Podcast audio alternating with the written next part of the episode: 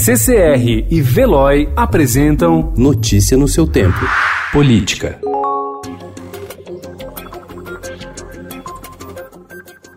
Com uma lista de reivindicações de 17 itens, em que o primeiro, escrito com letras maiúsculas, é anistia, os policiais militares amotinados em Fortaleza, no Ceará, se concentram na sede do 18º Batalhão da Corporação, no bairro Antônio Bezerra. No entroncamento de três ruas, há viaturas policiais com pneus esvaziados, o que impede a aproximação de carros. Dentro do batalhão, os porta-vozes do movimento são cabos e sargentos com até 10 anos de vida militar, que participaram de um motim parecido em 2011 e que se dizem sentir traídos por considerar que acordos firmados naquela ocasião não foram cumpridos.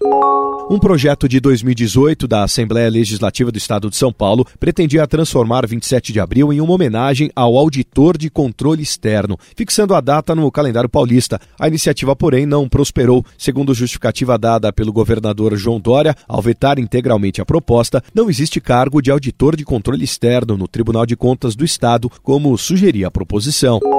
Com o Congresso em recesso até quinta-feira, parlamentares aproveitaram a folga estendida para se mostrar a eleitores em suas bases e ainda reforçar posições ideológicas, sambando na cara do machismo, escreveu a deputada Atala Tamaral em uma das suas postagens. Em Recife, o namorado dela, deputado João Campos, mostrou imagens do Galo da Madrugada, um dos blocos mais tradicionais de Pernambuco, e dançou ao lado dos cordeiros. Notícia no seu tempo. Oferecimento CCR e Veloy.